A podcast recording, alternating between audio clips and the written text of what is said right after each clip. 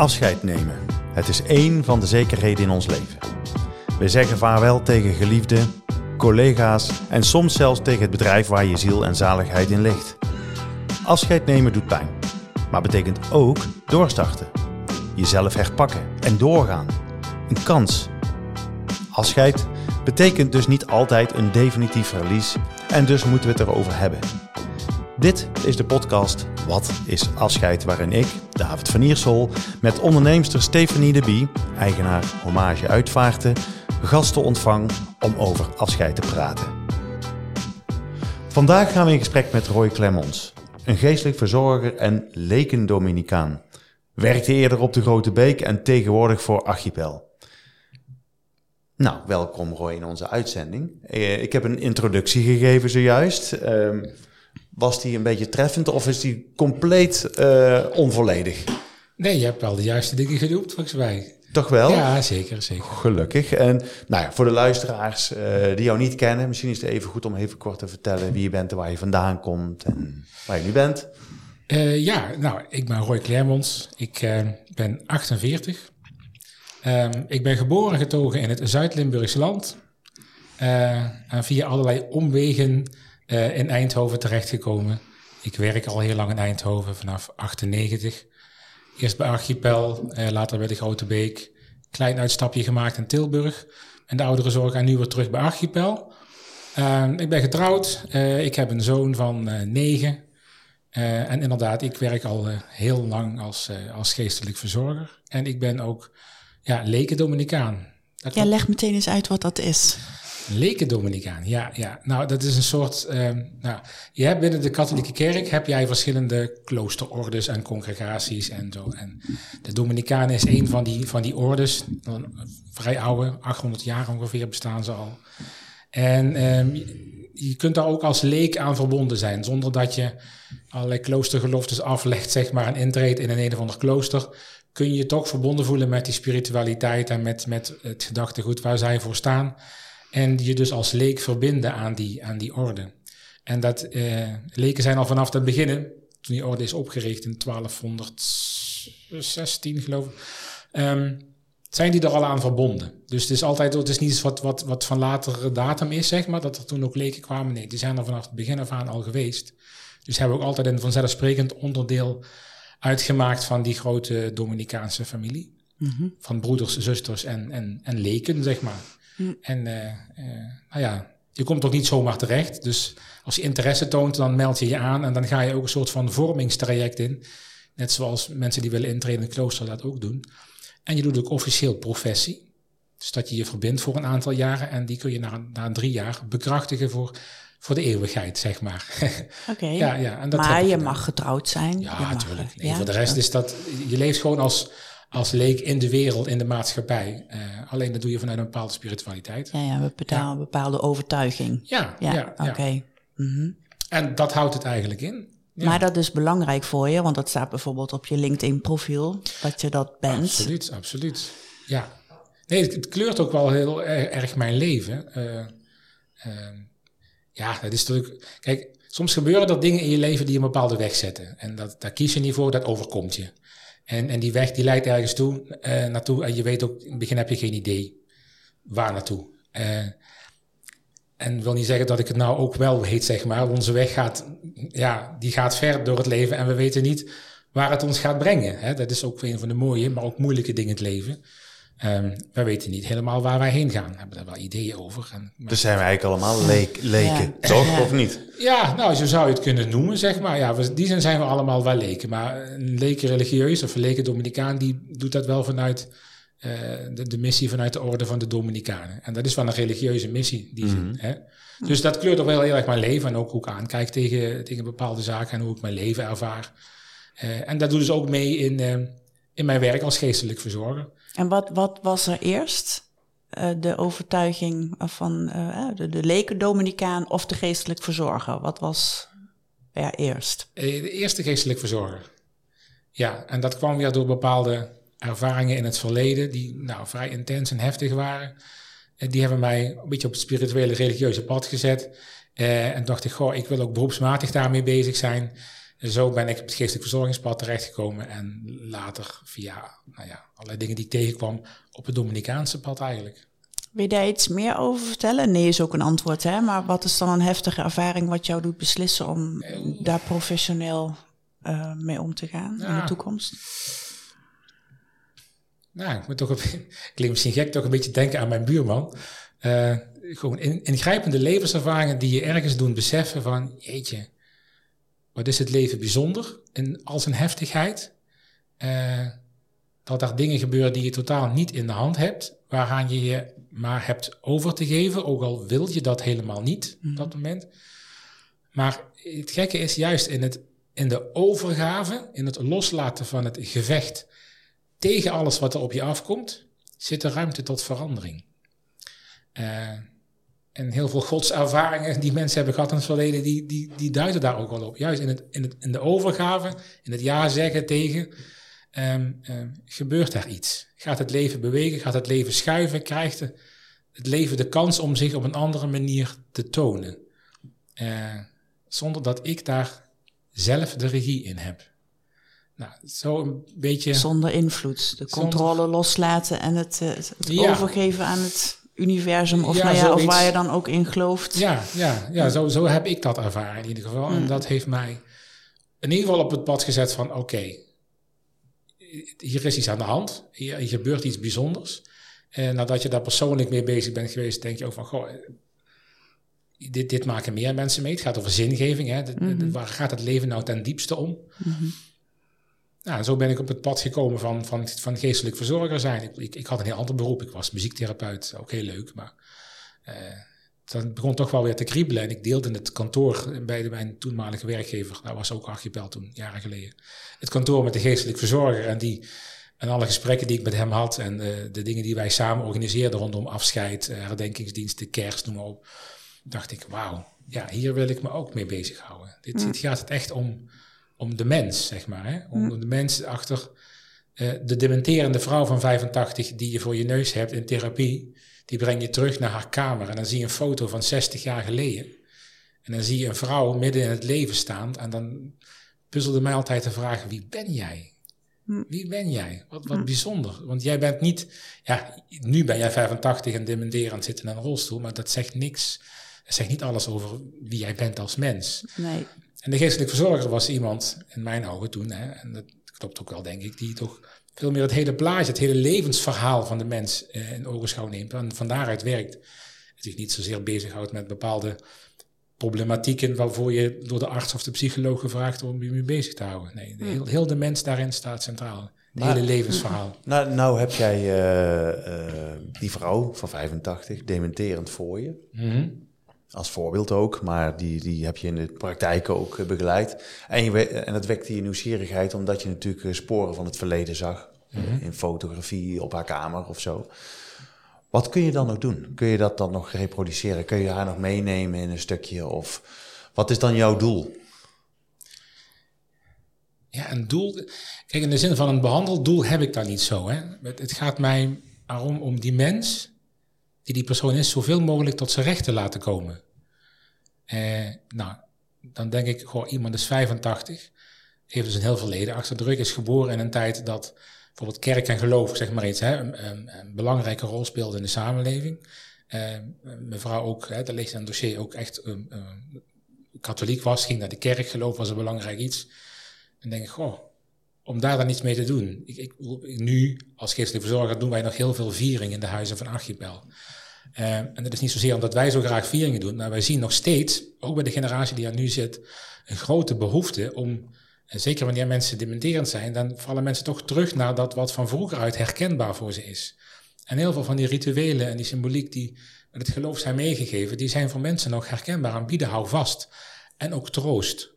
Uh, en dan zie je soms in vieringen met mevrouw van 85 die dementerend is, hele bijzondere dingen gebeuren. Iemand herkent iets. Hm. Iemand wordt geraakt door een lied. Of iemand um, uh, ja, moet een taartje wegpinken bij een Maria-lied. Ik zeg maar iets. Hè. Gisteren had ik een Maria-viering op een locatie. Dan, ja, dan, dan, zie je gewoon ontroerende dingen gebeuren voor je neus. Ja. Hm.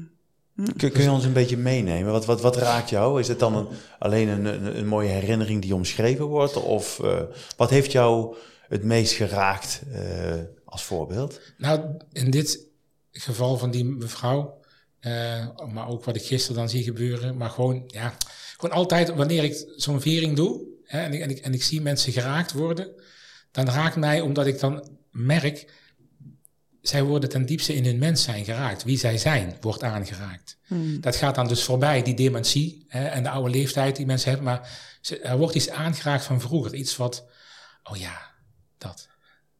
Dat ben ik ook. Daar hoor ik bij. Daar ben ik van. Dat, hmm. Ja. Ik zal, ik een voorbeeld geven. Een tijdje geleden, was een, een van onze locaties, had ik een viering. S middags om drie uur, komen we bij elkaar in een activiteitenruimte. Hè. Die, heeft, die heeft verreweg niks van kerk te maken of zo. Dat ziet eruit. Het wordt helemaal omgebouwd. Er komt een altaartafeltje te staan en een paar kaarsen. En er wordt muziek gedraaid. Maar toch verandert dan zo'n sfeer. En er was een mevrouw die kwam binnen, die was heel onrustig. En die zat de hele tijd maar met haar handen voor de ogen. Oh, ik weet het niet meer. Ik weet het niet meer. ik weet het niet meer. Germ, ik had met haar te doen. Ze, ze, zat echt, nou, ze was een beetje van slag.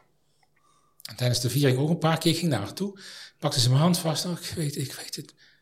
ze wist het niet meer. En wat ze dan niet wist, dat weet ik niet. Maar een beetje totaal weer verloren. Maar tijdens die viering gebeurde er iets. Hè, het moment van de viering is ook een moment dat mensen dan van oudsher, als ze naar de kerk gingen, kreeg je ook de hostie uitgereikt. Mensen gingen ter communie. Nou, dat gebeurde ook. Dus ik stond daar en ik vond op punt de mensen de hostie te geven. En dan gaat een gebed aan vooraf. En ik geef die mevrouw en, en ze kijkt me aan en ze begint helemaal te stralen. Hm. En nou ja, dus dat, die onrust was voorbij. Nou, de viering is afgelopen. En die mevrouw die wil terug naar de afdeling. En dan zegt een vrijwilligster, die komt naar me toe en die zegt, wil je even meekomen naar die mevrouw? Die gaat echt niet weg zonder dat ze jou gesproken heeft. Ik ga naar naartoe, ze staat met open armen, staat ze me op te wachten, pakt mijn hand vast en zegt, ja, ik ben er nog, zei ze. ik ben er nog. Ah. Ik zeg, fantastisch, ik weet dat u er bent, ik zie het. Geweldig. Nou, ja, dat is mooi. zoiets. maar dan is jouw dag goed, denk ik. Ja, ja. dat raakt. Dan, enorm veel voldoening. ja, zeker, zeker, zeker. Maar, en ik, ik quote even uit een, um, uit een blog die jij uh, geschreven hebt. Dat uh, jij schreef dat als mensen uit verbinding zijn met de wereld, uh, dan worden mensen ongelukkig omdat ze ook de verbinding met zichzelf verliezen. Uh, dus verbondenheid maakt gelukkig. En tegelijkertijd het, het, het, het, niet meer verbonden zijn maakt eigenlijk ongelukkig. Ik kan me voorstellen dat uh, bij Archipel veel oudere mensen eigenlijk de verbinding met de wereld om hem heen, dat die steeds minder wordt. Hoe kun jij ervoor zorgen dat iemand dan toch nog iets van levensgeluk krijgt? Nou, het voorbeeld wat ik net aangaf, dat was ook een punt van verbondenheid. Mijn vrouw was uit verbinding. Ik weet het niet meer. Ze was beetje radeloos. Er was geen verbinding met, ja, wat, wat ze dan ook niet meer wist, dat weet ik niet. Maar je voelt gewoon, er is, er is iets.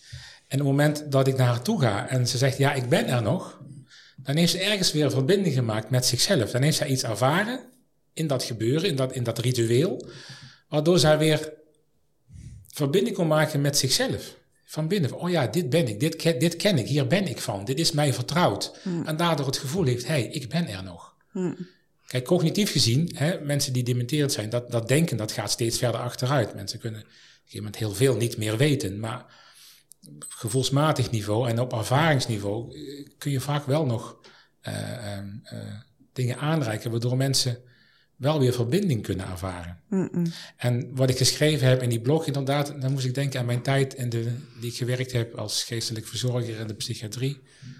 kijk, wij mensen zijn sociale wezens. Hè. We hebben het is niet alleen eten en drinken waardoor wij in leven blijven. Het is ook contact met onze soortgenoten. Ik bedoel, als wij echt als, als, als remies zouden rondlopen in deze wereld, dan zouden wij ook, dan zouden we denk ik niet overleven. Weet je? Uh, wij hebben behoefte aan contact. Wij hebben behoefte aan verbinding met, met anderen. Want um, de mens die wij zijn, dat beeld, die, die zelfervaring of die, ja, die zelfliefde is ook wel zo'n populaire term. Hè? Ik denk, ja, dat is wel leuk en aardig, maar die kun je jezelf niet geven. Die zit ook in de bevestiging die je krijgt van anderen. Dat anderen jou zien, ervaar je, oh ja, ik ben iemand, omdat anderen mij zien. En als anderen jou zien, dan heb je ook het gevoel, oh, ik, ik ben een persoon. Wanneer niemand jou ziet, wanneer iedereen jou negeert, mm. nou, dan ben je gewoon, met waar ben je dan Ja. mee in verbinding? En niet Ben- met anderen, ja. maar ben je dan ook in verbinding met jezelf? Want die manier hè, word je ook niet bevestigd. Hmm. Je wordt niet bevestigd door anderen. Anderen zien jou niet. Mm. En, en ja, daar heb ik toch wel behoorlijk mensen zien stuk lopen hoor, in de psychiatrie. Die dan ja, bijna zichzelf aan hun haren uit het moeras moeten trekken, zeg maar. En Mm. ja, dat is best wel ingrijpend. Maar je hebt waarschijnlijk ook, ehm, denk ik dan zo, als je, hè, met name ook op de Grote Beek waarschijnlijk, mensen gezien die eh, een einde aan hun leven maken, omdat ze misschien helemaal geen verbinding meer konden maken. Kan ik me zo voorstellen. Hè, als we het hebben over hè, afscheid, hè, daar zijn we hier voor. Ehm, hoe, hoe, hoe komt dat op jou over als, als je dat ziet, dat je merkt van ik kan geen verbinding meer maken met iemand? Ja, dat is heel triest. Dat, als ik, ja, dat, dat, ik neem aan dat je dat hebt meegemaakt, ja, toch? Ja, meerdere keren. Ja, precies. Dat zijn altijd hele trieste ervaringen. Wat doet dat dan met jouzelf? Want het zijn mogelijk ook mensen die jij gesproken hebt, die je hebt geprobeerd te helpen. En dan hoor je ineens van dat iemand eh, de hand aan zichzelf heeft geslagen. Ja, ja. Moet iets met je doen. Ja, vreselijk. Kijk, soms, en dat klinkt misschien heel gek, soms gebeuren er dingen waardoor een mens overlijdt. Ook ernstige incidenten meegemaakt waardoor iemand overlijdt. En dan is het misschien heel heftig, de manier waarop. Maar wetende van het leven van die persoon, nou ja, dat is ongeveer de hel op aarde, konden, konden ik en mijn collega's ook wel zeggen, nou, het is voorbij. Die Ja. hel is voorbij. Ja, rust. Ja, ja. Mm. Dus, dus, dus suïcide is altijd. Het is vaak heel, heel triest dat het zo ver moet komen. Dat mensen dat, tot zo'n daad komen. Het is volgens mij ook de meest eenzame daad die je. Die je dat doe je helemaal alleen. Mm. Eh, wetende, je gaat weg van huis dat, dat, of, of ergens op een plek bent dat, waarin je dat van plan bent te gaan doen. En dat lijkt mij zo vreselijk. Dan heb je echt het gevoel, volgens mij, dan, dat de verbinding met alles en iedereen verdwenen Mm. is. Ja, Ja. en dat, zijn, ja, dat vind ik altijd ontzettend ingrijpend. En nog steeds, als ik die verhalen wel eens hoor, dan nou... Ja, het- is gewoon triest. Ik, ik, En wat vind jij dan van de ontwikkelingen van eh, bijvoorbeeld euthanasie in de, in de psychiatrie? Wie, wie, wie bepaalt dan of er sprake is van ondraaglijk geestelijk lijden? ja, ja dat, is een hele, dat is een hele moeilijke. Ehm, kijk, ondraaglijk en uitzichtloos lijden is altijd iets wat heel moeilijk eh, eh, aan te tonen is, zeg maar. Hè. En, het, en het, zoals ik het begrepen heb, is het... ehm, bij euthanasie gaat het ook niet om dat de arts moet vaststellen of het voor hemzelf aan die criteria voldoet, maar of hij kan invoelen dat het voor de ander Ja. aan die criteria voldoet. En nou ja, heb je, als het gaat over lichamelijk lijden, is daar nog wel iets van te verifiëren, zeg maar. Dan kun je er nog wel zien van, oké, dit, dit is het geval. En de verwachting is dat iemand die in die weg ingaat, wat leidt tot ja, ondraaglijk uitzichtloos lijden. Maar datzelfde geldt eigenlijk ook voor mensen in de psychiatrie. Want ja, je kunt je afvragen, wat is beter? Iemand die, die de ene suïcidepoging naar de andere doet, of, of een poging doet en die lukt met, met alle eh, heftigheid voor, voor betrokkenen en nabestaanden eh, van dien. Of dat iemand op een bepaalde rustige, eervolle Ja, manier eh, Menswaardig. eh, aan zijn einde mag komen. Mm. Ja. Maar ja, het blijkt dat dat toch best moeilijk is. Niet iedere psychiater. eh, Maar heb je daar zelf een, mening over? Of ehm, dat je denkt van, ja, de- tot, ja, waar is de grens voor jou? Laat ik het zo eh, vragen. Of mag ik dat niet zomaar stellen, Ja. die vraag? Dat is een lastige vraag. Want dat kun je, dat kun je inderdaad niet zomaar stellen. Er- Er is geen objectieve grens. Ehm, elk, elk verhaal is, is zijn eigen verhaal. En ieder heeft daarin zijn eigen grens. Ik, ik spreek nou een mevrouw op een locatie die ook het nadenken is over of ze nog wel verder wil met dit leven.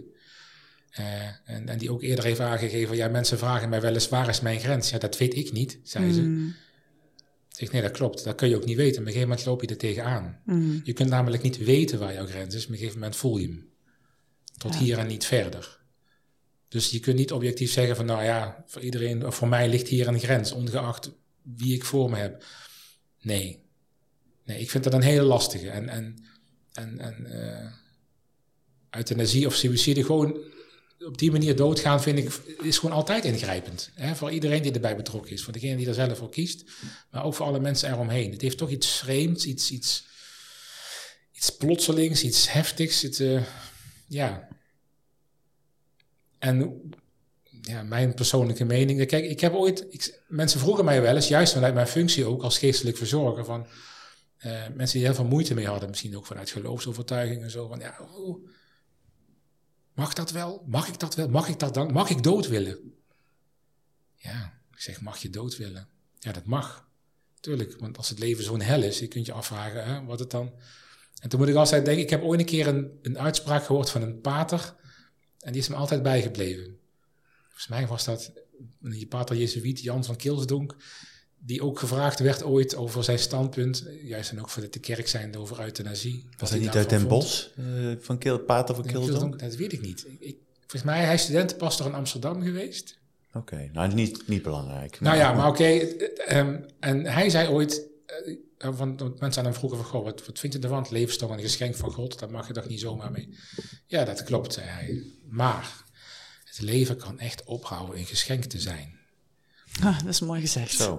Ja. ja. nou ja, en dat triggerde mij wel, omdat ik in de psychiatrie natuurlijk mensen heb gezien uh, uh, die een leven leiden. Je kunt zeggen, ja, het leven is een geschenk. in de verste verte niet. Echt in de verste verte niet. Mm. En dat, die, dan, dat dan mensen kiezen voor, uh, voor dood te willen, of, hè, of voor dood te gaan ook. Het zij zelf of een euthanasietraject, ja, daar heb ik echt alle begrip voor. Ik, ik kan me dat wel voorstellen dat mensen dat doen. Ja, dus ik ben niet zo'n zo'n zo'n principiële die zegt van, nou ja, dat mag niet onder alle omstandigheden.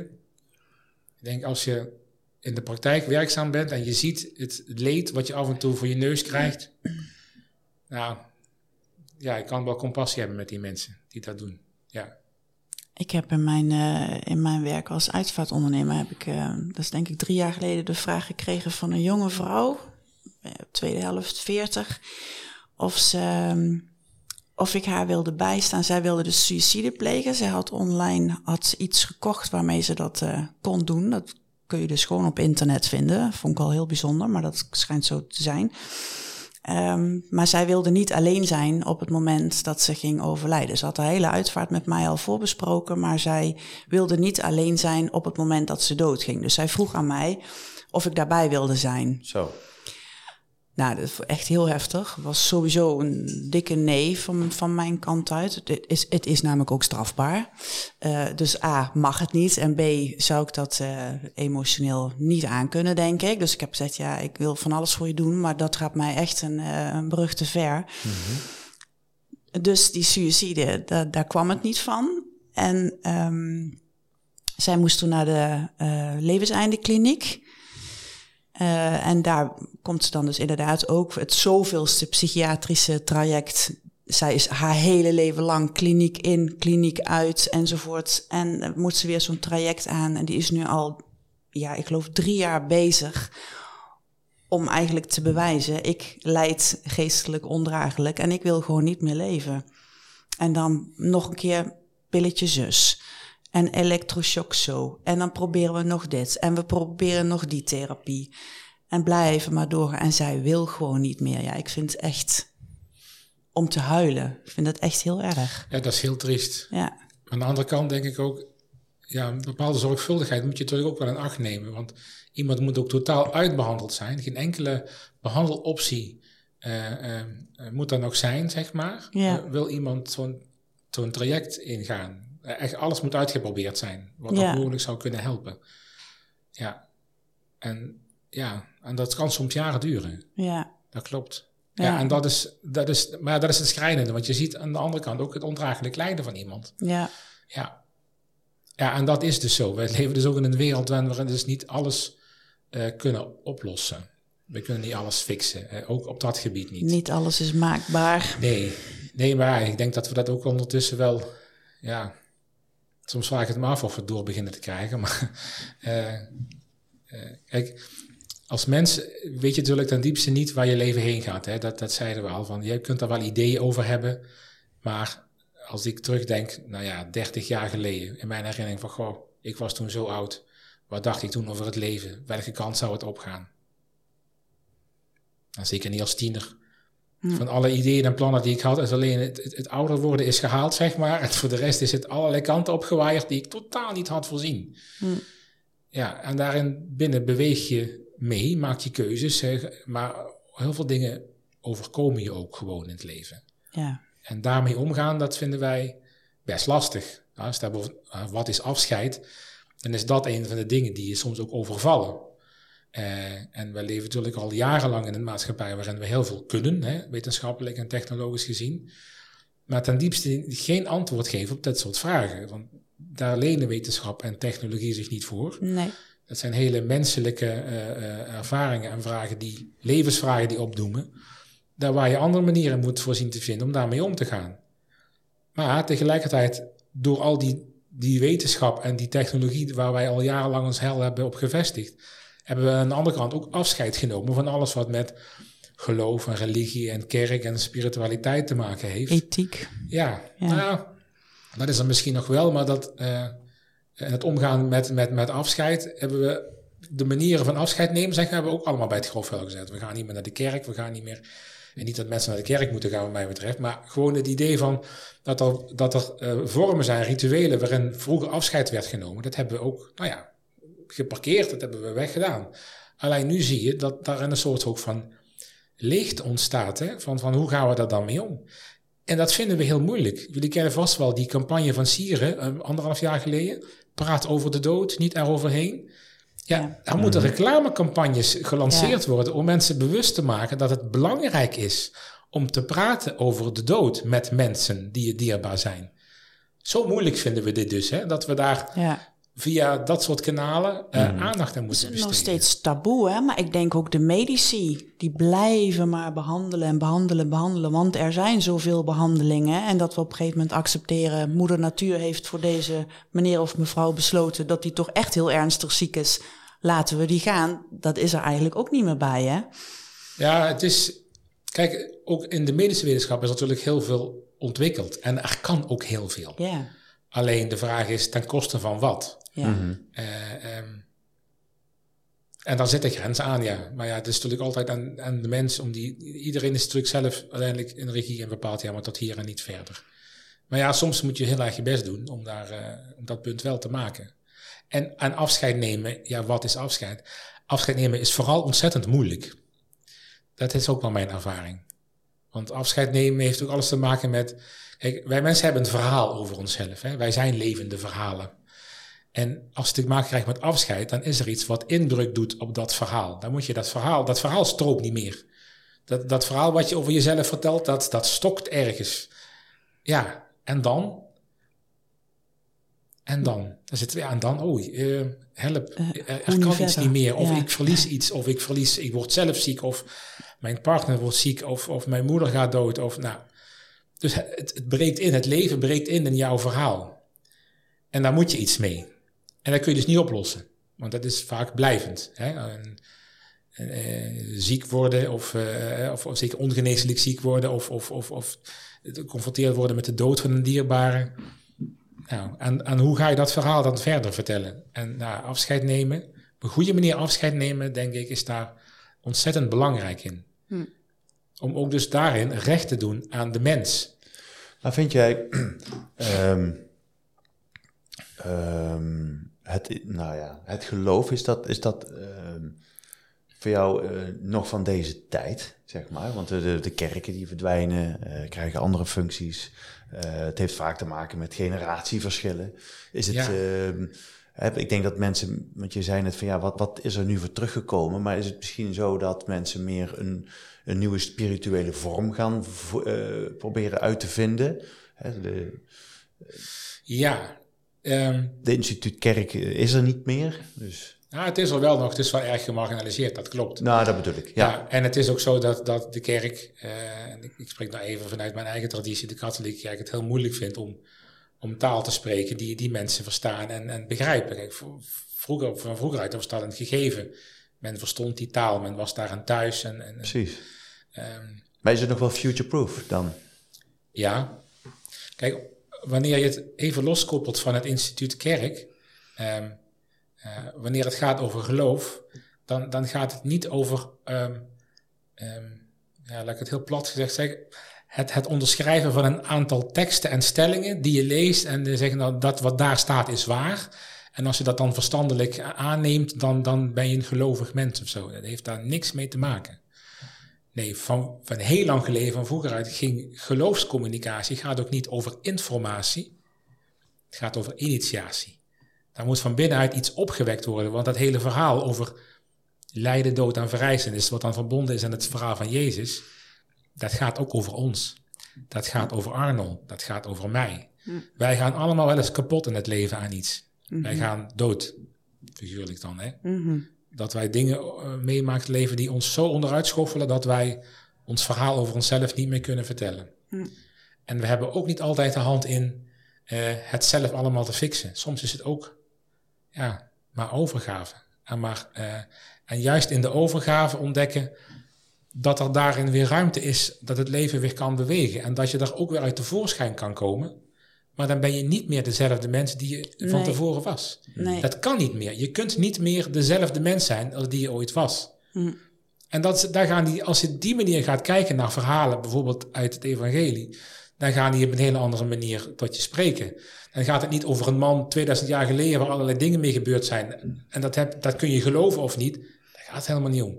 Het is ons verhaal. Hm. Wij worden allemaal geconfronteerd met lijden en met dood. En ook met verrijzenis. Wij, wij vinden onze weg ook wel weer door het leven, want het gaat door. Maar hoe dan? Nou ja. Dus het geloof is denk ik wel degelijk van alle tijden. En heeft zeggingskracht. Alleen, ehm, nogmaals, het blijkt gewoon heel moeilijk te zijn om, om een soort van switch te maken van, van, nou ja, hoe spreken wij die taal die mensen, die mensen verstaan, die mensen aanspreken? En dat is best, dat is best lastig. Als het blijft hangen in de, in de kerkelijke taal zie je dat mensen dat, dat niet meer, ja, vooral jongere mensen, dat best moeilijk vinden om dat, daarvoor open te staan. Nou, ik kan me herinneren, in mijn tijd als geestelijk verzorger op de Grote Beek heb ik ook met jongeren gewerkt. En het waren jongeren die ook allemaal al een behoorlijk rugzakje hadden, zeg maar. En als ik daar mezelf uh, en mijn rol als, als uh, geestelijk verzorger vanuit de kerkelijke traditie zou, zou positioneren, ja, dan haken die mensen af. Kwijt. Dan ben ik ze mm. kwijt. Ja. Dat bedacht ik ook al. Nee, ik moet dat anders doen. Dus mijn insteek bij de jongeren was, ik kijk naar hun taal. En, en zij waren helemaal thuis in de muziek vaak, in de rapmuziek, mm. Nederlandstalige hip-hop rap. Maar dat ging ook over hele moeizame levens. Jongens van de straat die in, in een struggle of life zeg maar, zitten om, maar, om overeind te blijven. En hoe doen ze dat? Nou, dus ik ging met hun spreken over, over die muziek. We, we luisterden samen naar die muziek. En wat, wat, waar gaat dit over? Herken je dat in je eigen leven? En het idiote is, en dan kun je denken van nou, hè, dat heeft misschien niks met kerk te maken, maar heel veel van die thema's, ook in die nummers, ja, die raken echt aan dat verhaal van leven. Je loopt ergens tegenaan, je gaat er, nou, bij wijze van spreken, aan kapot. Je gaat dood, maar het gaat ook weer verder. En hoe dan? En vanuit welke waarde? Ja. En dan heb ik het woord kerk niet eens genoemd. Nee, misschien is het ook een vorm van houvast. Hè? Dat is het zeker. Maar wij mensen kunnen niet zonder, hè? Wij mensen kunnen niet zonder. Wij mensen zijn, eh, wij, hebben, wij zijn rare wezens in deze wereld. Wij zijn de enige met een soort van abstract denkvermogen, waardoor wij af en toe afstand kunnen nemen van ons leven en kijken, ja, waar zijn we in godsnaam terechtgekomen? en hoe moet het nou verder? wij mensen zijn altijd geneigd om te zoeken naar diepere zin en betekenis. En dat kunnen wij niet altijd halen uit onszelf. Daar, daar hebben wij iets voor nodig. Daar hebben wij bepaalde rituelen, oude verhalen, eh, eh, weet ik veel wat, wat ons kan helpen. Raps. Omdat, dus. Nou, dat bijvoorbeeld. maar ook die vertellen dus eigenlijk verhalen en ook hè, de oude thema's van het leven komen daarin naar voren. Dat hebben wij mensen gewoon nodig. En dat is, denk ik, dat speelt een belangrijke rol ook bij loslaten en bij afscheid nemen. Je kunt niet zonder. Hm. Je hebt iets nodig wat dat afscheid nemen draagt en van, van waaruit je het vorm geeft.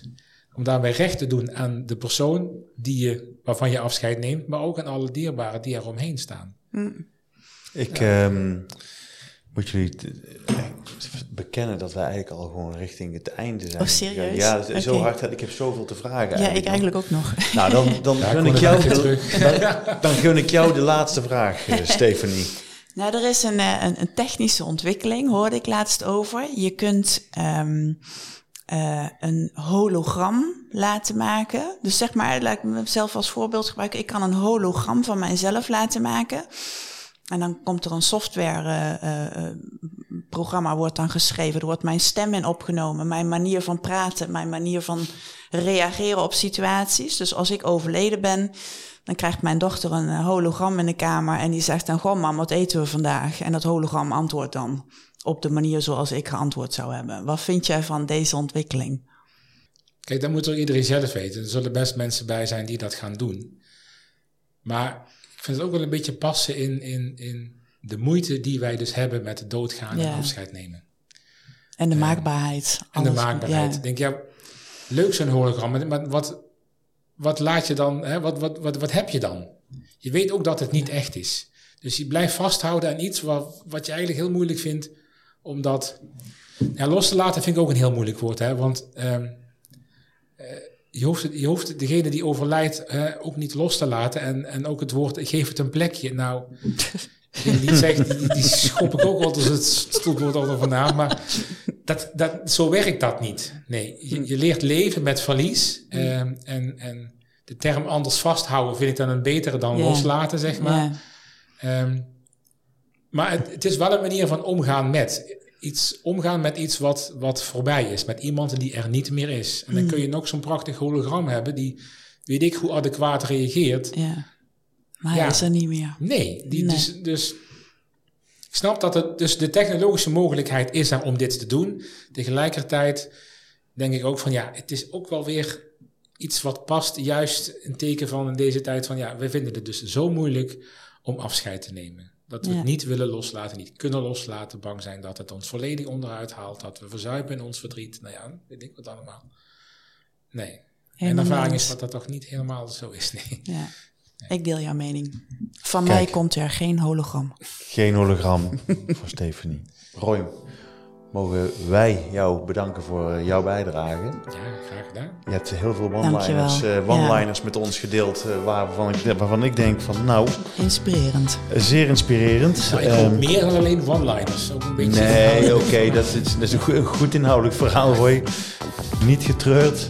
Um, maar er zijn er een paar wel blijven hangen die dan zo'n mooi inhoudelijk verhaal wel tot de verbeelding brengen. En en een van het leven kan ophouden, een geschenk te zijn, uh, is daar eentje van. Maar dat is niet van mij, hè? Maar ik weet het, jij citeerde, jij citeerde deze uh, mooie zin. Maar goed. Tot zover deze aflevering van Wat is afscheid? Dank voor het luisteren. Blijf ons volgen op LinkedIn en Instagram en deel vooral je luisterervaring, zodat ook jij anderen inspireert.